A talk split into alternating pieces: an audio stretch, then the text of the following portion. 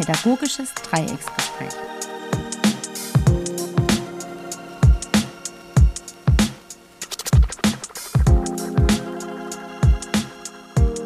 Ja, herzlich willkommen beim Pädagogischen Dreiecksgespräch. Ähm, wir haben heute einen Gast, doch zuerst mal in die Runde, wer heute da ist. Also Elena Ganz, genannt Leni von den Kinder- und Jugendhäusern Ausstadt und Rindheim beim Stadtjugendausschuss e.V. Karlsruhe und mit mir dabei ist der Kollege Wilfried Grüßinger. Ich bin auch beim Stadtjugendausschuss und Kinder- und Jugendhaus Oststadt und Kinder- und Jugendhaus Rindheim. Ja, und wie angekündigt, freue ich mich jetzt auch, unseren Gast vorstellen zu dürfen, beziehungsweise es darf er selber übernehmen. Ja, danke schön. Martin Bachhofer. Ich bin derzeit noch Geschäftsführer der AGJF, der Arbeitsgemeinschaft Jugend Freizeitstätten. Ähm, ja, das seit äh, einigen Jahren jetzt und freue mich jetzt hier auf dieses pädagogische Dreiecksgespräch. Bin sehr gespannt. Schön, ja, ähm, uns war das wichtig, Martin einzuladen. Wir haben ja in den ganzen Folgen, die wir jetzt seit Corona eigentlich gestartet haben und für alle Zuhörenden und Interessierten ähm, die so mit der offenen Kinder- und Jugendarbeit in Berührung kommen oder, ja, wie gesagt, einfach interessiert sind oder darin arbeiten. Wir haben jetzt sehr oft die AGJF genannt und ich würde vielleicht gerade noch mal so am Anfang ein bisschen, Martin, könntest du erklären, was ist die AGJF, welche Aufgaben hat sie? Ja, gerne. Ähm, also die AGJF äh, nennt sich der Fachverband für die offene Kinder- und Jugendarbeit in Baden-Württemberg. Wir haben ja da noch äh, die LAGO, die ja den, die anderen äh, Verbände in der offenen Kinder- und Jugendarbeit noch mit äh, umfasst. Äh, die AGJF ist das größte Mitglied in der LAGO.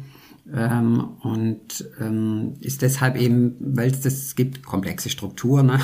der Dachverband der offenen Jugendarbeit und wir als AGJF bezeichnen uns als Fachverband. Ähm, die Aufgabenteilung ist einfach die, die LAGO arbeitet in die politische Spitze, also Richtung Ministerien und Landtag äh, und äh, Öffentlichkeit und so weiter. Und die AGJF vermittelt sozusagen dann in die Fläche, in die Einrichtungen zu den Fachkräften und so weiter. Also unsere Aufgabe ist es, ähm, dass wir die Fachkräfte ganz konkret unterstützen mit Beratung, auch mit äh, Projekten. Dann nenne ich die Integrationsoffensive, die vielleicht ja doch eher bekannt ist, äh, mit der wir regelmäßig jedes Jahr äh, etwa 20 Projekte irgendwie fördern. Ähm, inklusive einer fachlichen Unterstützung. Also das ist tatsächlich äh, aus meiner Sicht der Schwerpunkt äh, der AGJF, der sich jetzt auch noch in den vergangenen äh, anderthalb Jahren nochmal deutlich verstärkt hat. Einfach die Beratung, Unterstützung von Fachkräften, von Einrichtungen äh, vor Ort. Wir haben aber auch einen relativ großen Serviceteil. Da geht es natürlich in erster Linie um die GEMA. Altes Thema, immer aktuell äh, und so weiter. Äh, klar, ähm, wo wir einfach äh, die entsprechenden Informationen anbieten. Ähm, wir haben eine große Adressdatenbank, wo man die ganzen Jugendhäuser, Jugendeinrichtungen aus der offenen ähm, äh, abrufen kann. Ähm, und noch ein paar mehr äh, Dinge. Da geht es um die äh, Videorechte äh, und solche Sachen, die wir einfach als Service anbieten. Also das ist mal so in aller Kürze. Kann man sich das so vorstellen, Martin, dass ihr so Art äh, so eine Art wie fachliche Dienstleistung für die Jugendhäuser darstellt? Oder habe ich das jetzt äh, einfach, dass das nochmal so deutlich ist? Kann man das so sagen oder? Ja, das, also ich hoffe zumindest, dass das so wahrgenommen wird. Also wir haben ja da, oder andersrum, wir versuchen ja schon sehr konkret auf das einzugehen, was da an Anfragen, was an Themen und so weiter äh, bei uns ankommt. Also wir waren ja schon vor Corona doch sehr intensiv mit den Einrichtungen im Kontakt und hören dann natürlich immer wieder alle möglichen Themen. Äh, ich komme noch mit einem anderen Klassiker, die äh, Schankerlaubnis, sagt euch sicherlich auch was. Ähm, da haben wir dann, um das mal wirklich ein für alle Mal zu klären, ein Rechtsgutachten äh, dann in Auftrag gegeben, was einfach jetzt mal ganz exakt und präzise beschreibt, unter welchen Bedingungen, Voraussetzungen und so weiter. Also ganz konkrete, praktische äh, Hinweise, die wir dann ähm, wiederum für die Fachkräfte auch aufbereiten. Also wir schicken ja nicht einfach dann Rechtsgutachten rum und sagen, ja, guck mal, wie er damit zurechtkommt, äh, sondern wir übersetzen das ja gewissermaßen. Und das haben wir dann äh, jetzt in der Corona-Zeit auch mit den äh, Verordnungen nochmal insbesondere gemacht, die ja dann an Komplexität nochmal gewonnen haben. Ähm, und da habe ich natürlich schon ein großes Verständnis, wenn die Leute nicht sagen, also äh, ich lese die Verordnung, habe alles irgendwie verstanden, weil das ja schon manchmal so ein bisschen irgendwie äh, ein schwieriges Deutsch ist, äh, was man irgendwie übersetzen muss. Und diese äh, Dienstleistung, wenn man das so will, die äh, bringen wir auch ganz bewusst für die Fachkräfte, damit die sozusagen dann unmittelbar anfangen können zu arbeiten. Das ist ja letztlich die Zielsetzung.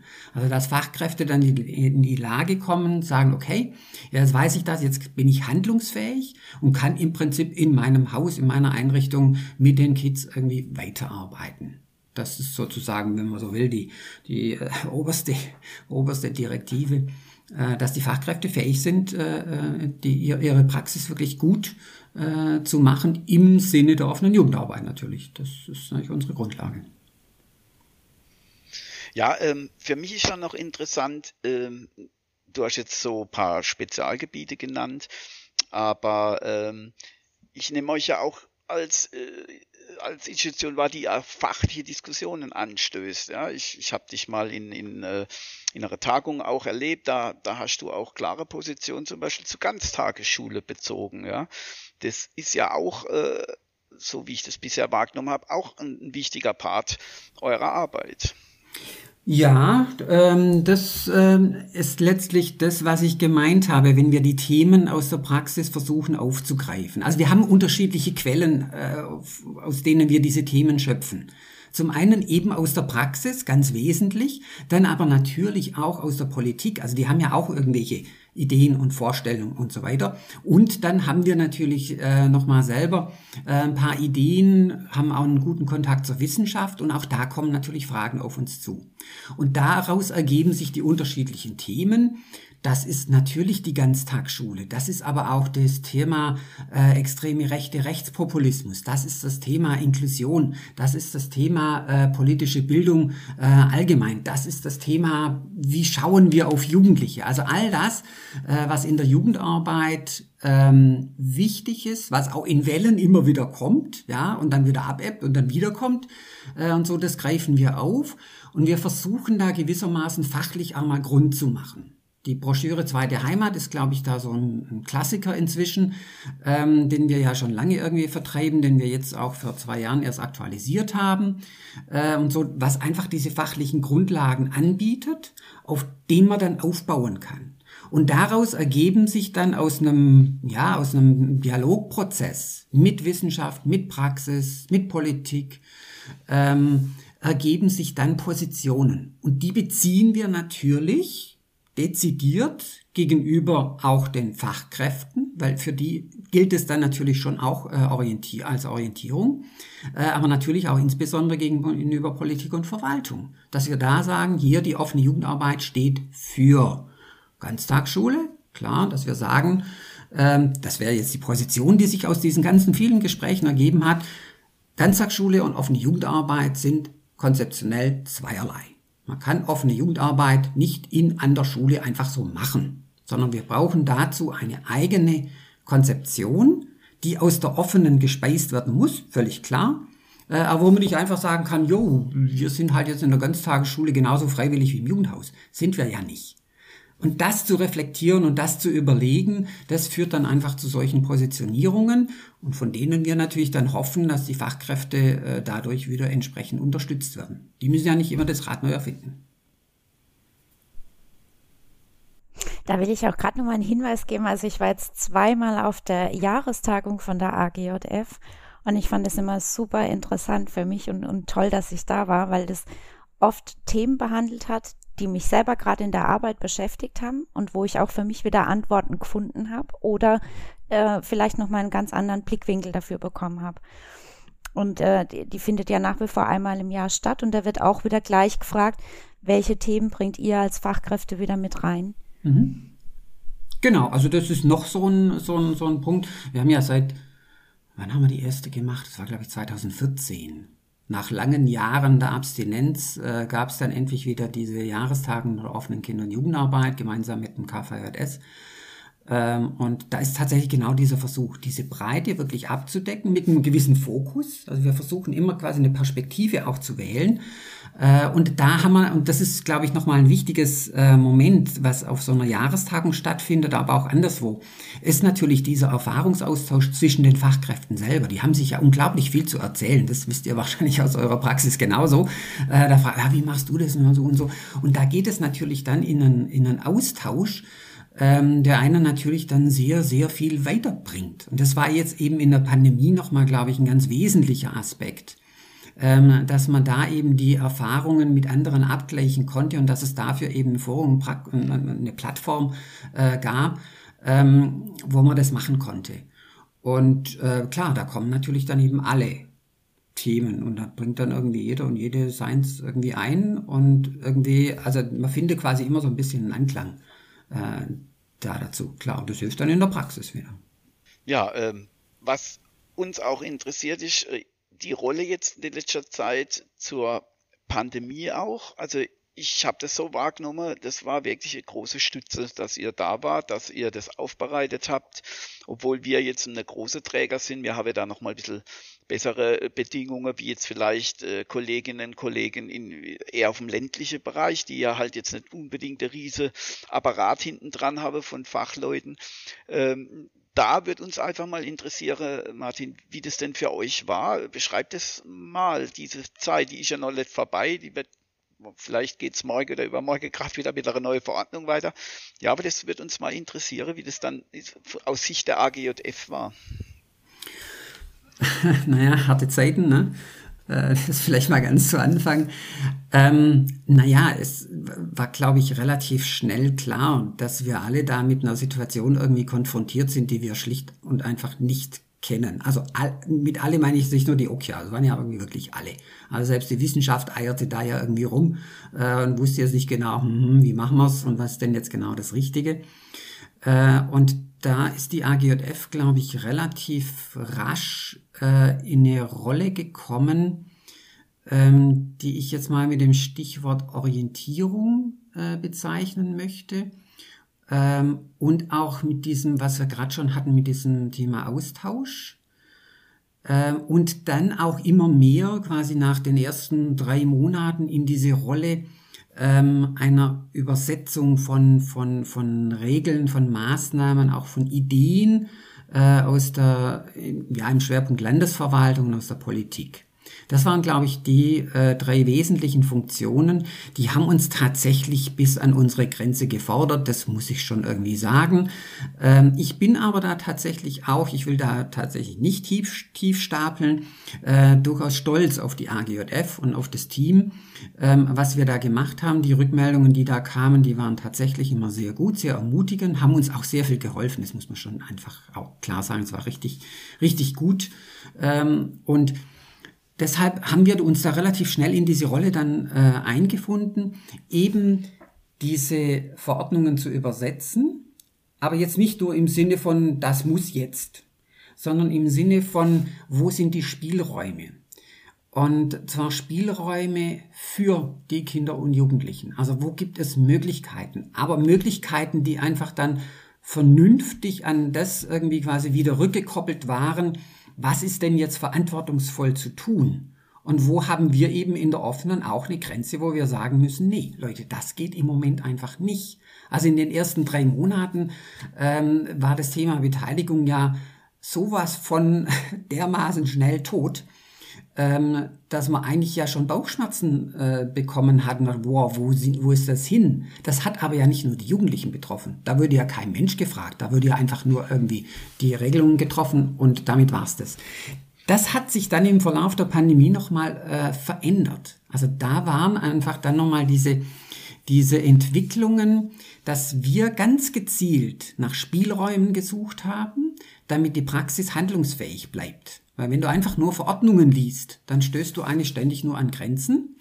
Äh, und wenn man sich dann so ein bisschen irgendwie fürchtet vor dem, was da drin steht, was ich ja gut verstehen kann, ja, nichts falsch machen, ja, ähm, dann überschreitet man auch die Schwelle zur Grauzone, Schrägstrich zum Spielraum, nicht. Und ähm, das fand ich immer ein entscheidender Punkt, weil sonst, und diese Fälle gab es natürlich auch, haben sich die Leute zurückgezogen und gesagt, na, Jugendhaus ist zu, kommt keiner, äh, also habe ich irgendwie nichts zu tun, keine Ahnung, dann gehe ich lieber ins Gesundheitsamt und helfe denen ein bisschen oder mach nix oder irgendwie so. Und das ist natürlich keine Lösung. Auch das wurde ja im Verlauf der Pandemie immer deutlicher, dass Kinder und Jugendliche nochmal in einer besonderen Weise und in besonderem Maße unter diesen Maßnahmen leiden. Also anders als Erwachsene. Und diese Wahrnehmung, also für uns lag sie natürlich auf der Hand und für die Offene wahrscheinlich auch, für die Politik aber ganz und gar nicht. Also hat man halt die Schule zugemacht und gesagt, naja, also Zeit lang kommt er schon ohne aus. Jugendhaus zu, komm, also ohne Kicker spielen, bitte, jetzt macht euch nicht rum. Dass das aber ja nicht irgendwie das Ende irgendwie äh, aller Jugendarbeit sein kann und dass Jugendarbeit da eine ganz wesentliche Funktion übernimmt, das kam dann erst so langsam irgendwie dann durch und hat den gedämmert. Ähm, und deshalb war es so wichtig, auf diese Spielräume hinzuweisen. Und ich glaube, das war nochmal dieser, diese, diese Hauptaufgabe äh, der AGJF, dass man da Möglichkeiten aufgezeigt hat. Ja, vielleicht so ich persönlich sage, ich, ich fand es sehr gut, wie ihr die Arbeit gemacht habt und ich glaube, äh, ich meine, du hast schon richtig bemerkt, dass es für alle äh, anstrengend und stressig ist. Es ist jetzt noch nicht vorbei, ja, wir stehen ja jetzt wieder vor neue Herausforderungen, ähm, aber ich glaube, da wird auch deutlich, was die AGJF auch wirklich leisten kann, finde ich. Also oder was das ähm, äh, ja, für viele, die sie vielleicht noch gar nicht so richtig mit AGF auseinandergesetzt haben, vielleicht in dem Moment dann gemerkt haben, ah hoppla, da ist ja äh, Institution da, die, die uns da wirklich auch weiterbringt. Und ich glaube, jetzt wenn man Dinge positiv sehen äh, will, also in der Pandemie Dinge positiv, dann ist es zum Beispiel für die AGF genau dieser Effekt auch, dass man da euch äh, viel stärker als als jemand nah oder als Institution wahrnimmt, die da wirklich auch unterstützt und hilft. Ne? Und ähm, auch zwischen der Politik und, und, und der, der Praxis vermittelt. So habe ich das wahrgenommen. Oder das war ja auch so, ne? Ihr habt ja auch viel mit der Politik, Politik gesprochen damals. Genau, ja, ja, natürlich. Das machen wir nach wie vor. Ähm, es gab ja dann relativ rasch diese, äh, äh die, heute heißt sie nur der Corona AG, Kinder- und Jugendarbeit, und Sozialarbeit. Ähm, und das ist eine Runde, die sich da mit dem Ministerium sehr eng und teilweise in sehr dichten äh, äh, zeitlichen Abständen ähm, austauscht ähm, in der wir tatsächlich gemeinsam Verordnungen diskutieren bis hin zu einzelnen Formulierungen äh, und eben unsere Erfahrungen einbringen können. Also auch das will ich schon mal sagen, bei aller Kritik, die immer dann über das Ministerium dann irgendwie dann äh, laut wird oder über die Politik, ja, so allgemein, wie es dann halt auch immer kommt, ähm, das war, glaube ich, wenn ich das auch im bundesweiten Vergleich sehe, schon eine Spezialität in Baden-Württemberg, dass sich das Ministerium und die Verbände zu beiderseitigem Vorteil, also die hatten auch was davon, das, das muss man schon klar sagen, aber zu beiderseitigem Vorteil an den Tisch gesetzt haben und sagen, wie genau machen wir es? Welche Regelung macht wirklich einen Sinn? Und was können wir eigentlich lassen? Was bringt irgendwie nichts. Und da ist es natürlich wichtig, wenn da eine AGJF mit dabei sitzt, die sagt, Moment mal, ich höre aus von den Fachkräften so und so, die Kids umgehen die Regel so und so. Ähm, wie reagieren wir da drauf? Und ähm, damit ist natürlich ein Ministerium in der Lage, eine Verordnung ganz anders zu fungieren. Äh, und das haben wir tatsächlich in diesen Gesprächen immer sehr deutlich eingebracht und einbringen können. Und wir haben die Erfahrung gemacht, dass das Ministerium ähm, nicht immer, nicht überall, das brauchen wir auch nicht irgendwie überhöhen, aber häufig gesagt hat, ja, okay, leuchtet uns ein. Äh, und dann kamen die Regelungen tatsächlich so dann, äh, wie wir gesagt haben, okay, das könnte funktionieren. Wir wussten ja vieles auch nicht. Also ich meine irgendwie an, an, an, an eine Ausgangssperre für Jugendliche zu vermitteln und, und, und so, was die da tun sollen und nicht. Ja, und so, ja, mein Gott, das hat noch nie jemand gemacht hier. Äh, aber trotzdem, diese Erfahrungen einzubringen und einbringen zu können, gehört zu werden, das war tatsächlich eine gute Erfahrung. Äh, und ähm, dieses Hand in Hand hat, glaube ich, für den Bereich der Kinder- und Jugendarbeit insgesamt, nicht nur für die offene und auch für die Jugendsozialarbeit tatsächlich viel gebracht. Und äh, insofern muss ich sagen, sind wir mit der Politik, ich sage es mal so allgemein, gar nicht so schlecht gefahren. Es war allerdings, muss ich schon auch dazu sagen, ein ziemlich mühsamer Weg, diese diese Besonderheiten die Kinder und Jugendliche da erlebt haben, sukzessive deutlich zu machen und zu sagen, Leute, das ist nicht wie in anderen Altersgruppen. Es geht nicht drum, mal drei Wochen nicht Tischkicker zu spielen. Es geht um was ganz anderes. Es geht um jugendliche Lebensvollzüge, die, die fundamental sind. Es geht um Begegnungen, die man nicht mehr nachholen kann und so weiter. Ja. Und das da so langsam irgendwie den Leuten beizubiegen, das kostet natürlich schon ein bisschen Kraft, ist mühsam, das ist völlig klar. Ähm, aber ich glaube, dass wir da ein gutes Stück weitergekommen sind. Und wenn man jetzt die heutige Situation anguckt, also jetzt kam ja erst diese, diese veränderte Verordnung in, in, in, also bei Inzidenzwerten, äh, jetzt in verschiedenen Inzidenzwerten, die wir so noch nicht gekannt haben, wo eben, zumindest im Moment, was kommt, wissen wir nie, aber im Moment nicht hier davon die Rede ist, die Jugendarbeit zuzumachen. Es ist nicht davon die Rede, die Schulen zu schließen, die Kitas oder irgendwie so. Nee, wir haben jetzt eine Maskenpflicht, das ist lästig, das verstehe ich, aber das Drama hält sich echt in Grenzen. Und es redet im Moment niemand davon, äh, die Jugendhäuser zum Beispiel zuzumachen. Und das, finde ich, ist eine Entwicklung, äh, die äh, ich sehr positiv sehe und die ich sehr begrüße aber hat natürlich schon eben einen entsprechenden Vorlauf und einen entsprechenden Aufwand, das ist klar. Was für Auswirkungen würdest du noch sagen, dass Corona jetzt auf die offene Kinder- und Jugendarbeit gehabt hat? Also wir haben es jetzt zum einen gesagt, es ist gut, weil wir auf der einen Seite politisch jetzt viel besser dastehen und, und präsenter sind und auch im Gespräch. Und auf der anderen Seite hat sich ja aber auch inhaltlich sehr viel ergeben dadurch. Also bei uns wir haben es ja öfter genannt, eben jetzt, dass wir digital hat es auf einmal einen Schub gegeben, äh, dass wir uns da weiterentwickeln mussten. Was sind so noch so Themen, wo du sagen würdest, da ist viel passiert jetzt? Ja, das sind, glaube ich, noch ein paar mehr ähm, Dinge. Ähm, also beginnen wir vielleicht mal mit dem, mit dem äh, Digitalen. Ähm, das war ja jetzt nicht nur, dass man gesagt hat, ja, das machen wir halt irgendwie alles über Social Media oder online und irgendwie wird es dann schon irgendwie gehen, sondern damit verbunden war ja auch eine, eine gewisse Anerkennung digitaler Räume als jugendliche Lebenswelt. Das konnte man vorher alles irgendwie theoretisch diskutieren und so, aber wir haben da schon wahrgenommen, dass viele Fachkräfte da so ein bisschen Berührungsängste hatten und sagen, oh, alles über WhatsApp und irgendwie so. Plötzlich ging es nur noch über WhatsApp und dann gewinnt es eine andere Bedeutung. Also dieser, diese Lebenswelt, Social Media, digitale Räume und so weiter, ist, glaube ich, doch mal ein sehr viel integralerer Bestandteil auch des Arbeitsfeldes geworden. Und das ist, glaube ich, eine wichtige Entwicklung, ich will die jetzt nicht werten, die hat äh, positive und negative Seiten, das muss man schon äh, auch klar erkennen. Also wir haben ja die Jugendlichen quasi aufgefordert zu datteln und äh, ein paar Wochen vorher haben wir denen noch gesagt, boah, wir datteln nicht immer rum. Also die Widersprüchlichkeiten, die waren ja schon irgendwie auch deutlich. Ich glaube, die Kids haben das auch sehr gut wahrgenommen. Äh, und viele haben gesagt, oh, ich habe jetzt nicht ständig Lust am Handy rumzudatteln. Das sind auch interessante Erfahrungen. Ne? Ja. Ähm, aber diese, also diese digitalen Räume als integraler Bestandteil der offenen Jugendarbeit, die sind, glaube ich, inzwischen äh, äh, unumstritten bei all ihrer Widersprüchlichkeit. Und was dann natürlich immer wieder aufploppt und was wir noch nicht äh, ausreichend reflektiert haben, ist die Verbindung zwischen digitalen Räumen und dem Sozialraum. Also ich habe ja als Jugendhaus nichts davon, wenn ich ein tolles Angebot mache und die Kids aus Stuttgart und aus, keine Ahnung, äh, Berlin und Eisenhüttenstadt gucken mir zu also dann, dann, dann, dann verliert es ja so ein bisschen irgendwie diesen, diesen Kontakt und so. Also diese Kombi zwischen Präsenz und digital äh, und so weiter ist natürlich auch für die offene äh, ein zentrales Moment. Und da würde ich sagen, haben wir noch ein Stück äh, drüber nachzudenken. Also das hat uns quasi, da hat uns die Pandemie, glaube ich, echt eine, eine, eine Aufgabe gestellt.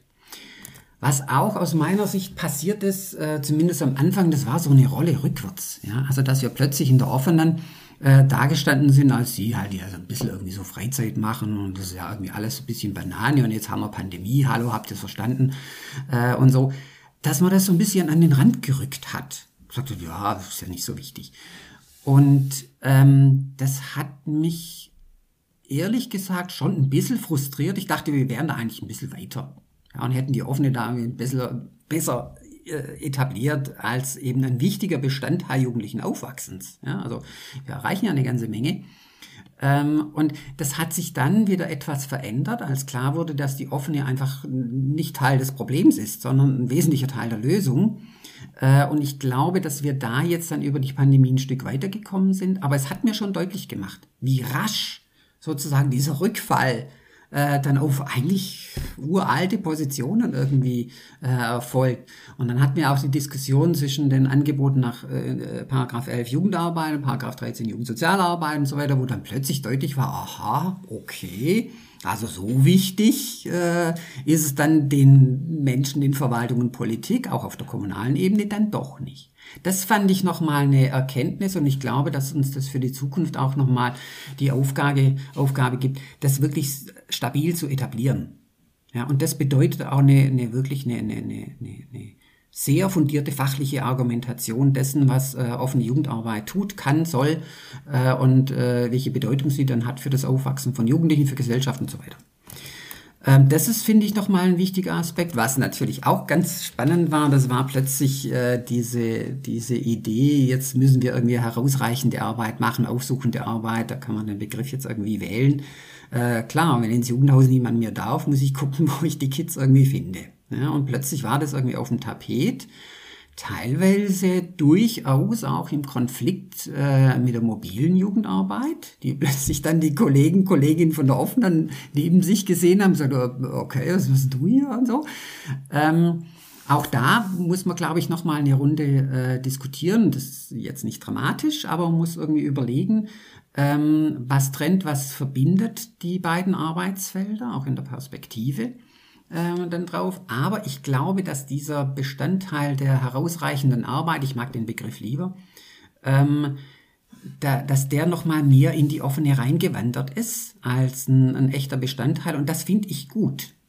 Weil diese Idee, irgendwie im Jugendhaus zu sitzen mit einer reinen Kommstruktur, ähm, ja, das kann zu Zeiten, finde ich, irgendwie kritisch werden. Äh, da kann man sich so ein bisschen einigeln mit ein paar Kids, die halt immer kommen, dann ist irgendwie alles nett, äh, aber mehr ist dann nicht. Und den Effekt, ähm, den hat es, glaube ich, schon. Also das hat dann ein bisschen was äh, aufgebrochen. Einen dritten Aspekt äh, will ich noch benennen, ähm, der ein, der ein bisschen abstrakter und der gilt auch allgemein, aber stellt auch an die offene Jugendarbeit eine, eine, eine Aufgabe, finde ich. Die Jugendlichen haben gesehen, dass Politik in schwierigen Situationen sehr plötzlich und für viele sehr überraschend unglaublich handlungsfähig wird. Innerhalb kürzester Zeit waren Maßnahmen getroffen, die sich niemand hat irgendwie vorstellen können. Ja, da war plötzlich ab 22 Uhr, ich weiß nicht, ob ihr das erlebt habt, ich bin ab und zu nach 22 Uhr noch irgendwie nach Hause gefahren und so, da war Stille in der Welt. Sowas hast du ja noch nicht gesehen. Das heißt, Politik und Verwaltung handeln in einem Ausmaß rasch und durchgreifend, dass man da irgendwie überrascht ist, dass sowas überhaupt geht. Das ist jetzt die Reaktion auf die Corona-Krise. In der Reaktion auf andere Krisen, da dümpeln wir seit teilweise Jahrzehnten, ich sage nur Stichwort Glasgow, ne, rum äh, und überlegen, diskutieren und kümmern. Und ich meine, da droht ja nichts anderes als der Weltuntergang, wenn ich es mal zuspitzen darf. Ja? Und da wird ewig und keine Ahnung und geht nicht. Und, und diese Diskrepanz, ist, glaube ich, für viele Jugendliche ziemlich schwer zu ertragen. Für mich auch, das gebe ich gerne zu. Ähm, aber da würde ich sagen, das wäre für die offene Jugendarbeit und ihre, ihren Anspruch, äh, politische Bildung zu machen, ein wichtiger Aspekt. Da nochmal auch auf die Politik dann zuzugehen und sagen, hey Leute, ihr könnt das doch. Also dann bitteschön. Wir haben hier nicht nur eine Krise, sondern gibt es ein paar mehr. Äh, also macht mal. Und das fände ich einen, einen ganz wichtigen Gesprächs- und Reflexionsprozess mit den Jugendlichen, nicht damit man es besprochen hat, sondern dass Jugendliche handlungsfähig werden und Druck entfalten. Weil das ist ja letztlich die Erkenntnis, ja. Wenn plötzlich ins Haus steht, dass die, die Krankenhäuser überlaufen, dass man eine Triage machen muss und so weiter, ui, dann geht aber mal was. Und das deutlich zu machen. Das fände ich äh, eine wichtige und ich fände es, glaube ich, auch eine reizvolle Aufgabe für die, für die offene Arbeit. Gibt noch ein paar mehr Aspekte, aber ich glaube, wir wollten ja vor Sonnenuntergang fertig werden. ja, aber, aber das ist sehr interessant, was du sagst, weil ich das, äh, diese Ebene noch gar nicht so in dem Maße beleuchtet habe, aber du hast recht, also diese Geschwindigkeit, die die äh, Verwaltung und Politik da an den Tag legt, ist ja auch lobenswert, also das muss man ja schon sagen, ist eine super Leistung. Äh, genau, die könnte es ja auch bei anderen Themen machen. Ich wollte noch kurz ergänzen, äh, die offene Arbeit, äh, was ich toll fand, das ist, wie schnell, und das ist die Stärke der offenen Kinder- und Jugendarbeit, wie schnell auch wir auf Bedingungen reagieren, wo andere bis heute noch nicht. Also gerade die Digitalisierung, äh, wie das jetzt umgesetzt wurde in, in, in unseren Einrichtungen der offenen Arbeit, das ist sensationell. Und, und ich finde, auch das ist einfach auch mal wert, er, erwähnt zu werden, wie Kolleginnen und Kollegen innerhalb kürzester Zeit ein digitales Konzept hingelegt haben, das auch noch funktioniert und das äh, erlebt man ehrlich gesagt in, in viele pädagogische äh, Bereiche in dieser Geschwindigkeit eben nicht. Ja, und da muss absolut. ich sagen, da ist mhm. halt die offene Kinder- und Jugendarbeit echt sensationell. Und ich finde, ja. das sollte man auch mal erwähnen und klar sagen. Ja. Also das wollte ich einfach noch ergänzen. Ja, ja, also wir haben das ja an verschiedenen Stellen auch äh, deutlich gemacht, dass wir das echt faszinierend fanden. Wir hatten ja da gleich zu Anfang diese Facebook-Gruppe, wo wir da einfach eingesammelt haben. Und wenn man das jetzt auch nochmal so im Nachhinein durchguckt, ja wow, also es ist schon irgendwie echt cool, dass es ganz, ganz viele, wie immer nicht alle, aber natürlich nicht, ganz, ganz viele gab, die sehr schnell, sehr engagiert reagiert haben. Die haben sich irgendwie in den Hof gesetzt, mit den Kids irgendwie gesprochen, haben Beratungsspaziergänge gemacht, haben online gekocht, haben ich weiß nicht was alles. Also da gibt's ja irgendwie eine riesige Vielfalt. Äh, wie heißt es? Chlorona, irgendwie diese Trickfilme, die die da gemacht haben und so weiter. Also hochkreativ ganz großartig, auch sehr attraktiv äh, für die Jugendlichen. Und ähm, also da, dem kann ich mich echt anschließen. Also großes Kompliment irgendwie da an die Einrichtungen, an die Kollegen, Kolleginnen, äh, die da wirklich ganz viel gemacht haben. Äh, und eben anfangs unter diesem Aspekt, naja, was tun die denn schon? Also auch da nochmal so eine, so eine, so erstmal so eine Abwertung. Äh, und trotzdem dann dieses Engagement. Also das ist schon richtig cool, muss man schon sagen, ja. Ja, ich meine, du hast ja schon jetzt so ein paar Sachen gesagt, äh, offene Kinder- und Jugendarbeit, äh, wie sich das momentan entwickelt hat. Wie siehst du denn als jetzt äh, Fachmann, der ja auch einen, äh, einen, Überblick so ein Stück weit hat, ja, über äh, viele Einrichtungen, über Strömungen. Das ist ja auch, äh, von diesem Wissen würde man auch ein bisschen profitieren hier im Podcast. Wie siehst du denn auch die Zukunft der, der offenen Arbeit?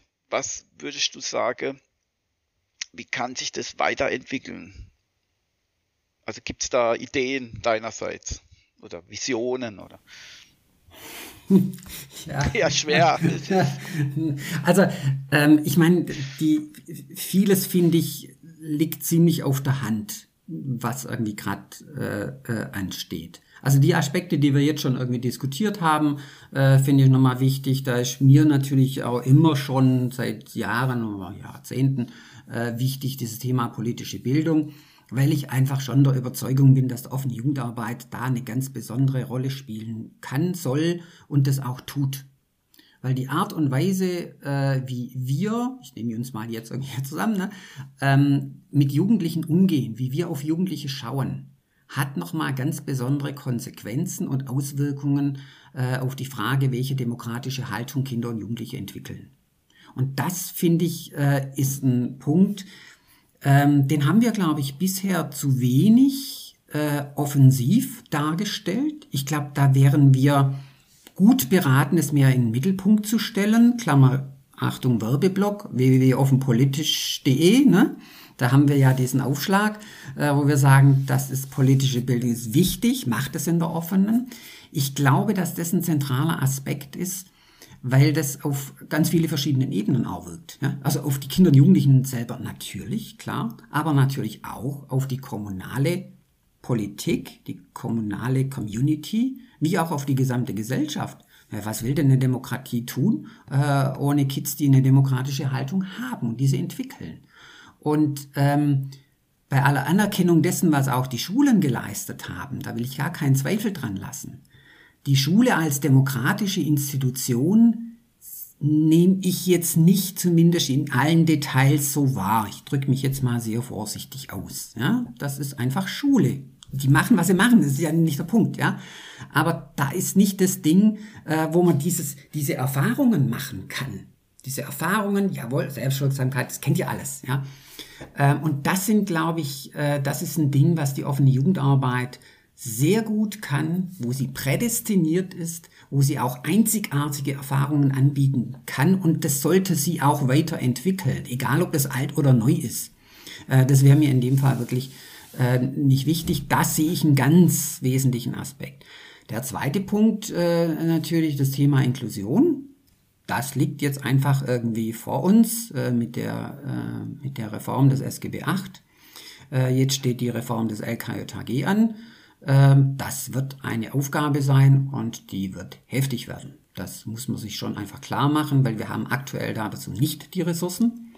In keiner Hinsicht. Also weder das Know-how, ähm, bis auf Ausnahmen gibt es eigentlich immer, ähm, noch die, die äh, finanziellen, zeitlichen Ressourcen haben wir nicht. Und das wird ein Prozess, der wird für alle ziemlich anstrengend werden. Aber ich halte ihn für richtig und ich halte ihn für notwendig und wir können dem nicht ausweichen. Im Gegenteil, wir müssen, glaube ich, offensiv darauf zugehen. Und der erste Schritt wird sein, da sind wir gerade auch als Verband dran, ähm, dass wir da auf der ähm, Ebene der Landesgesetzgebung die richtigen Voraussetzungen dafür schaffen. Dass eine Förderung möglich ist, dass die Landkreise in ihre Rolle gehen äh, und so weiter. Und da bin ich bei einer weiteren Herausforderung. Ich glaube, dass wir die juristischen Möglichkeiten, die uns zu Gebote stehen, besser nutzen müssen. Also wir haben ja dieses SGB VIII. Wir haben ja eigentlich eine Verpflichtung zur Jugendarbeit. Ja? Die wird am laufenden Band von den Trägern, von den Kommunen, von öffentlichen Trägern, da nehme ich keinen aus, wird es im Prinzip gebrochen. Das ist nicht meine Analyse, sondern die äh, stammt auch aus der Rechtswissenschaft. Äh, und das ist kein Zustand. Und da finde ich, ähm, müssen wir nochmal deutlich mehr ran. Ähm, wir haben das ja jetzt begonnen mit unseren Rechtsgutachten, wollen das jetzt fortsetzen über die Reform des LKJHG äh, und das dann quasi kombinieren zwischen dem Paragraph 11, also diese Verpflichtung zur Jugendarbeit, und dem Paragraph 80, der Verpflichtung zur Jugendhilfeplanung. Das wirkt jetzt vielleicht ein bisschen speziell. Das hat aber, glaube ich, in der Praxis enorme Auswirkungen. Wenn ich zum Landkreis laufen kann und sagen dann, hier Freunde, ihr habt die Verpflichtung, das zu tun, ihr kommt da nicht raus. Ja? Und wenn das nicht passiert, dann hat das Folgen. Und das wäre für die, für die offene Jugendarbeit, auch im Sinne eines selbstbewussten Auftretens äh, und im Wissen darum, was wir für Kinder und Jugendliche tun können. Also wir verkaufen ja nicht Versicherungen, ja, sondern da gibt's ja schon einfach einen, einen, einen Impuls und einen Anspruch, einen konzeptionellen, inhaltlichen Anspruch. Und mit diesem, äh, will ich sagen, breiten Kreuz dann auch auf einer juristischen Ebene äh, auf die Träger und auf die Verantwortlichen zuzugehen. Das fände ich ist ein wichtiger Aspekt. Brauchen noch ein paar Voraussetzungen dazu, aber das würde ich sagen, ist ein entscheidender Punkt. Und das nächste, was ich noch äh, sagen will, wird gerade viel diskutiert. Ja, Beteiligung krisenfest machen ist so dieses Stichwort. Ja, da haben wir jetzt tatsächlich in der Pandemie die Erfahrung gemacht, dass die am Anfang möglicherweise zu Recht hinten runtergefallen ist, dann aber wurde sie schlicht vergessen. Und das kann nicht sein, ja. Also, dass man dann irgendwie sagt, wenn man jetzt mal so Pandemie kann, sage ich mal, dass man dann weiterhin darauf verzichtet, was Kinder und Jugendliche dazu zu sagen haben. Das finde ich nicht in Ordnung. Und da sind wir dann bei Dingen, ähm, ich nenne mal das Stichwort Adultismus, ja, also da, wenn die Kids dann irgendwie sich beteiligen können, indem sie sich in Junggemeinderat wählen lassen. Ich habe nichts gegen Junggemeinderäte und Rätinnen. Ganz und gar nicht. Das ist ja nicht der Punkt. Aber dieses Format ist einfach keines, was alle Jugendlichen beteiligt und auch nicht beteiligen kann. Ja? Also muss ich mir doch was dazu überlegen. Und das äh, passiert, glaube ich, zu wenig. Da ist viel zu wenig aktionsorientiert. Da ist viel zu wenig ähm, sozusagen, wie soll ich das sagen, ähm, ähm, in, in, in, eine, in einer Struktur, die flexibel genug ist, dass jugendliche Lebensäußerungen drin Platz finden. Sondern das wird dann alles verengt, also Gremium, gibt es Tagesordnung, Protokoll hm, und so weiter. Da haben alle Jugendlichen Lust drauf, super, klasse. Ähm, also brauche ich was anderes. Und das, äh, habe ich den Eindruck, ist noch nicht äh, in der Fläche umgesetzt. trotz Gemeindeordnung, trotz Verpflichtung, auch hier haben wir eine Rechtsverpflichtung. Ja? Eine Gemeinde kann nicht einfach mit der Schulter zucken und sagen, nö, machen wir nicht.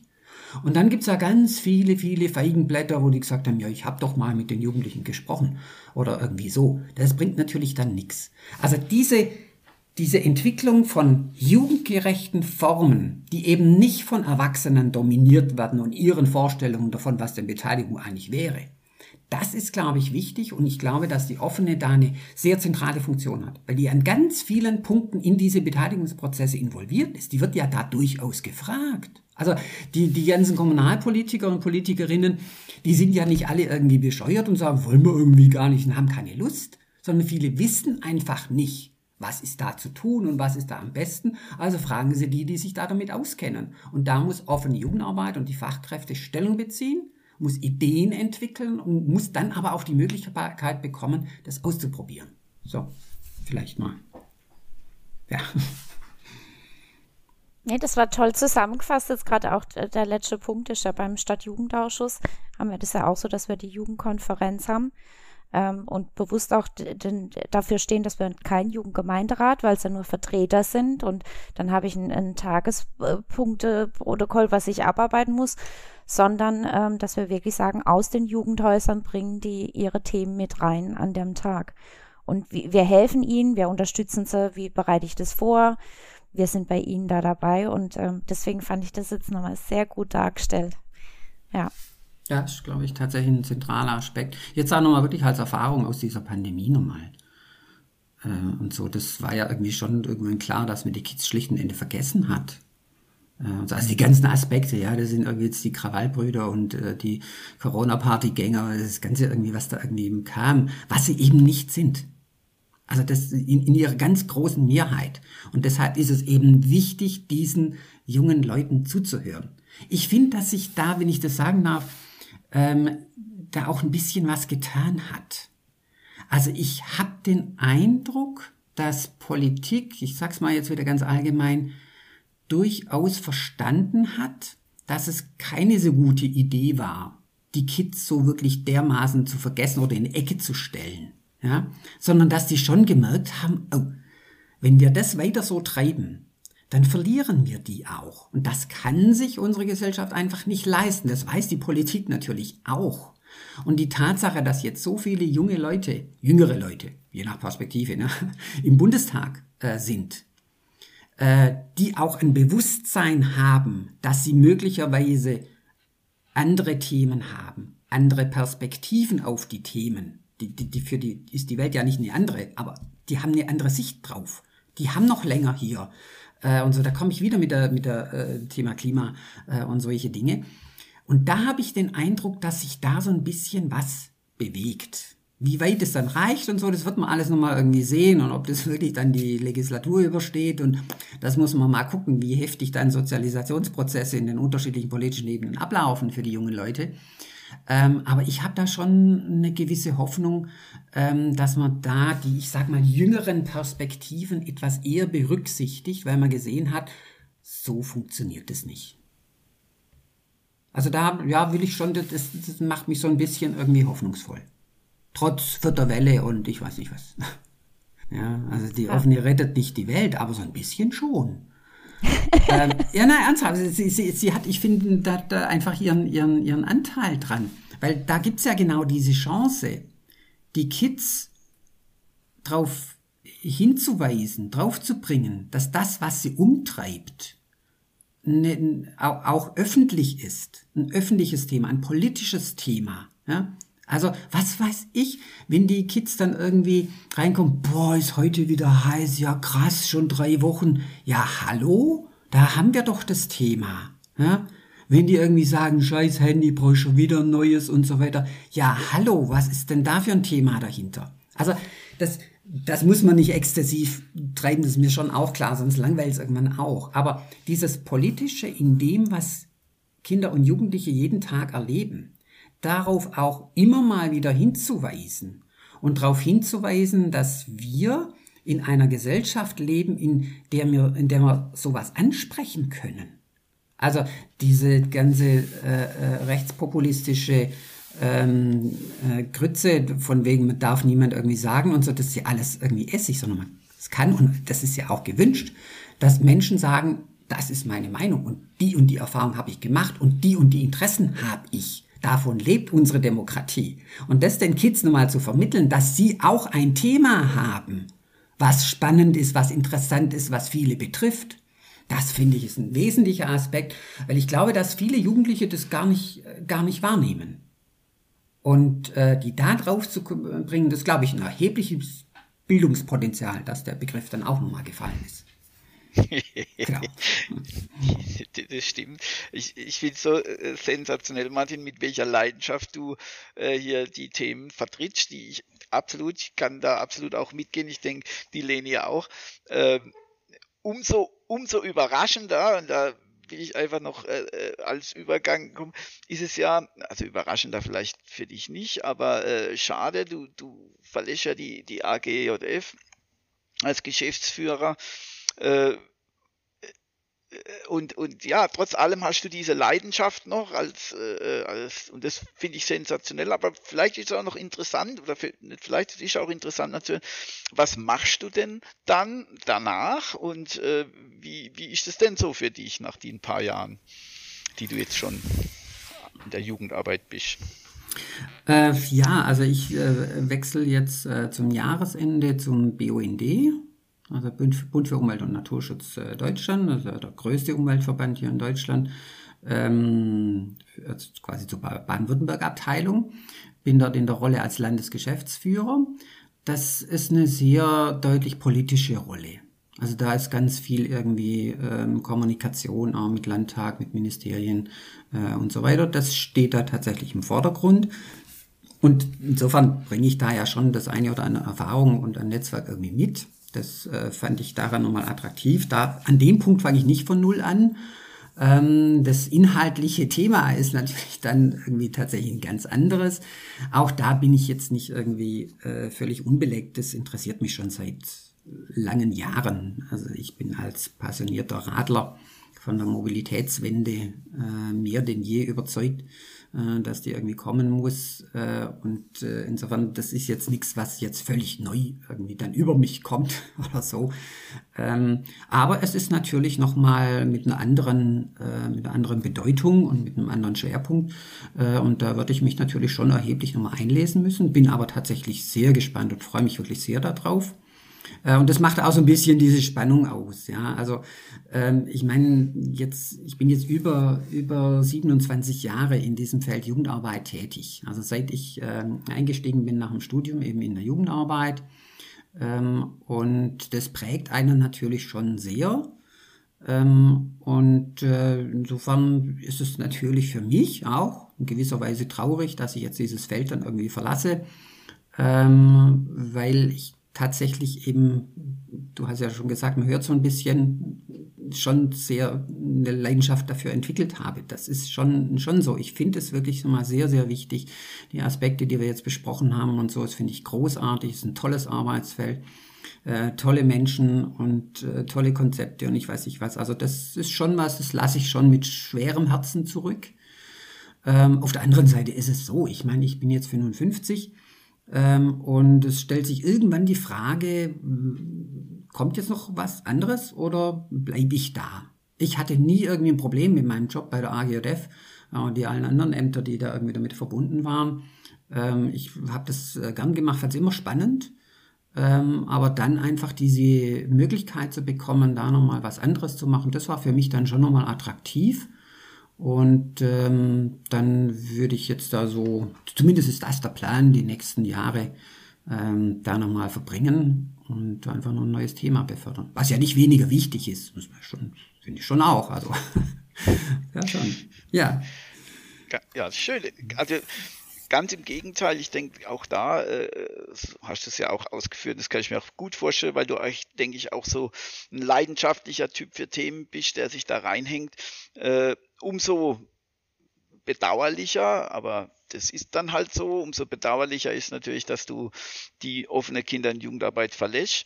Äh, ihr habt, ich will es einfach nochmal nennen, du und auch dein Team um dich herum habe jetzt in der letzten Zeit einen hervorragenden Job gemacht. Wir sind euch sehr dankbar und wir sind, ich will auch das nochmal die Gelegenheit nutzen, auch dir dankbar für dein Engagement, das du in den letzten Jahren für die offene Kinder- und Jugendarbeit gebracht hast.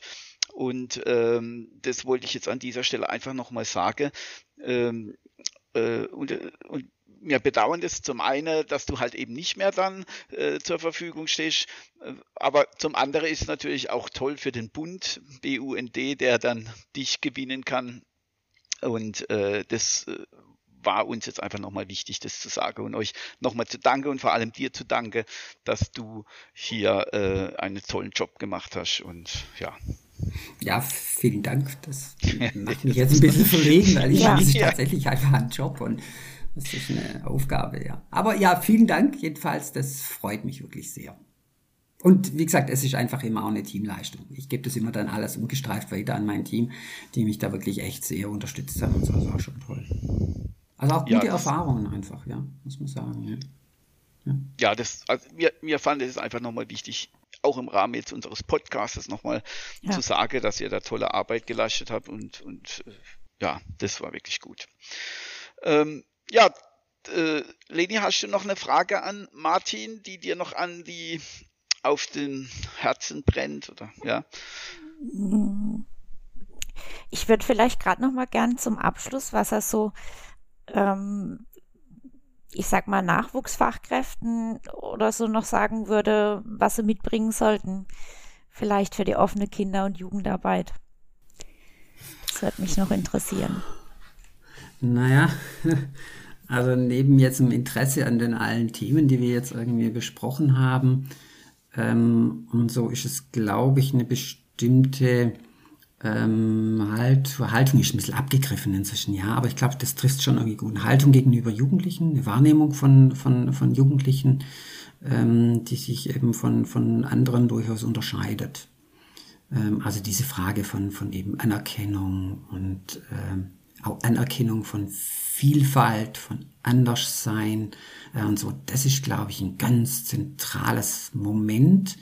Ich glaube nicht, dass, das, äh, dass das angeboren sein muss. Das ist immer so die Rede, ja, ja, Bauchgefühl und so. Nee, nee, nee, nee. Es ist schon eine ganz bewusste Reflexion, wie man auf Kinder und Jugendliche zugeht. Das finde ich wichtig, auch professionell. Ähm, und das ist tatsächlich eben diese Haltung, äh, wie nehme ich äh, Jugendliche wahr, das ist wichtig. Und ich glaube, in der offenen, das bringt der Begriff schon mit sich, diese Bereitschaft, wirklich offene Situationen auszuhalten. Dass da jeden Abend wirklich was anderes kommt. Andere und anderes. Ja, andere Themen, andere Leute, neue Leute, komische Leute, tolle Leute, alles da. Ja. Und diese äh, Offenheit in dieser entsprechend offenen Haltung auch zu begrüßen, das ist, glaube ich, ein ganz zentrales Moment. Auch das, finde ich, kann man sich äh, und da kann man reinwachsen äh, und so, finde ich. Aber das ist, glaube ich, ein ganz zentrales Moment. Und das ist, glaube ich, schon nochmal als, als, als dritter Punkt dieses politische Bewusstsein. Ich glaube, dass das äh, für Kinder- und Jugendarbeiterinnen äh, ein zentraler Moment ist, weil man sonst einfach immer dieses Risiko hat, sich so in seinem Jugendhaus, ich habe es vorhin schon gesagt, so ein bisschen einzuigeln, mach mal ein bisschen was ja nett, irgendwie so. Ähm, aber ansonsten geht da nichts drüber. Und das ist dieser politische Aspekt und den dürfen wir, glaube ich, nicht aus den Augen verlieren. Äh, und den müssen wir uns quasi immer wieder selber ähm, ähm, quasi ins Bewusstsein rufen. Äh, dass das ein zentrales Moment ist, dass das eine zentrale Aufgabe ist äh, und da gehört einfach mit dazu, dass ich den Lokalteil lese, dass ich weiß, was politisch diskutiert wird, dass ich weiß, wer da rumspringt äh, und so weiter. Das ist, finde ich, eine Aufgabe. Und wenn mich das nicht interessiert, dann kann ich wegen mir äh, in die Jugendberatung gehen oder in die Suchberatung oder irgendwie, also ist ja nicht, nicht, nicht, nicht falsch und so weiter. Aber dann ist es, glaube ich, in der Jugendarbeit nichts, wenn ich den Aspekt irgendwie nicht habe. Das würde ich schon als, auch als Erwartung an die Fachkräfte irgendwie äh, formulieren, aber nicht nur als Erwartung im Sinne von ihr müsst, sondern ihr dürft. Das ist ja auch, finde ich, ein Privileg. Also so agieren zu können, ja, das haben wir, glaube ich, vielen anderen Arbeitsfeldern in der sozialen Arbeit wirklich voraus. Und das ist ja toll. Also finde ich, ist ein echt ein, ein großer Pluspunkt. wenn man den Impuls dazu hat. Manche müssen sich dazu zwingen, na gut, finde ich, kann man eben in andere Dinge gehen. Vielleicht mal so viel, kommen noch ein paar Aspekte mit dazu, aber ja, ja genau, das wären mal die wichtigsten Punkte, glaube ich. Schön, danke. Ja, dann ähm, denke ich, können wir äh, ja einfach mit diesen Anregungen, die du auch jetzt gegeben hast, mit den äh, ja auch Dinge, die, die mir jetzt auch durchaus noch äh, zum Nachdenken anrege, unseren Podcast äh, beenden. Äh, Martin, vielen Dank, dass du dich zur Verfügung gestellt hast. Ich denke, es, es äh, ähm, war jetzt ein sehr interessantes äh, äh, Gespräch auch mit deinen Themen und äh, wir wünschen dir auf jeden Fall für die Zukunft und für deinen neuen Job alles Gute und auch ähm, bin ich davor überzeugt, dass du weiterhin mit deiner Leidenschaft diesen Job ausübst und äh, bedanke uns ganz recht herzlich bei dir und genau wünsche dir da jetzt viel Erfolg und viel Glück. Ja, Dankeschön natürlich zurück. Mich sehr gefreut, mich auch geehrt gefühlt, dass ich jetzt in den Podcast kommen durfte. Fand ich ja cool. Insofern Dankeschön zurück. Ich fand es tatsächlich sehr interessant mit euch. Ja. Okay. Dann verabschieden wir uns von unseren Zuhörern. Äh, ja, vielen Dank fürs Zuhören. Bis zum nächsten Mal. Leni, kannst du noch die Abschlussworte sprechen, wenn du möchtest. Ich schließe mich an. Ich fand es ein sehr schönes Treffen und Gespräch miteinander und ähm, es war schön auch nochmal so vielleicht auch die Basics der offenen Kinder- und Jugendarbeit, aber das herauszuarbeiten und mir hat es Freude gemacht, jetzt gerade darüber nochmal nachzudenken und es gibt wieder so ein, wieder einen kleinen Schwung für, fürs anstehende Pandemiegeschehen. Ja. Und ich schließe mich an. Alles Gute für die nächste Zeit. Dankeschön. Vielen Dank. Vielen Dank. Also dann, tschüss. Tschüss.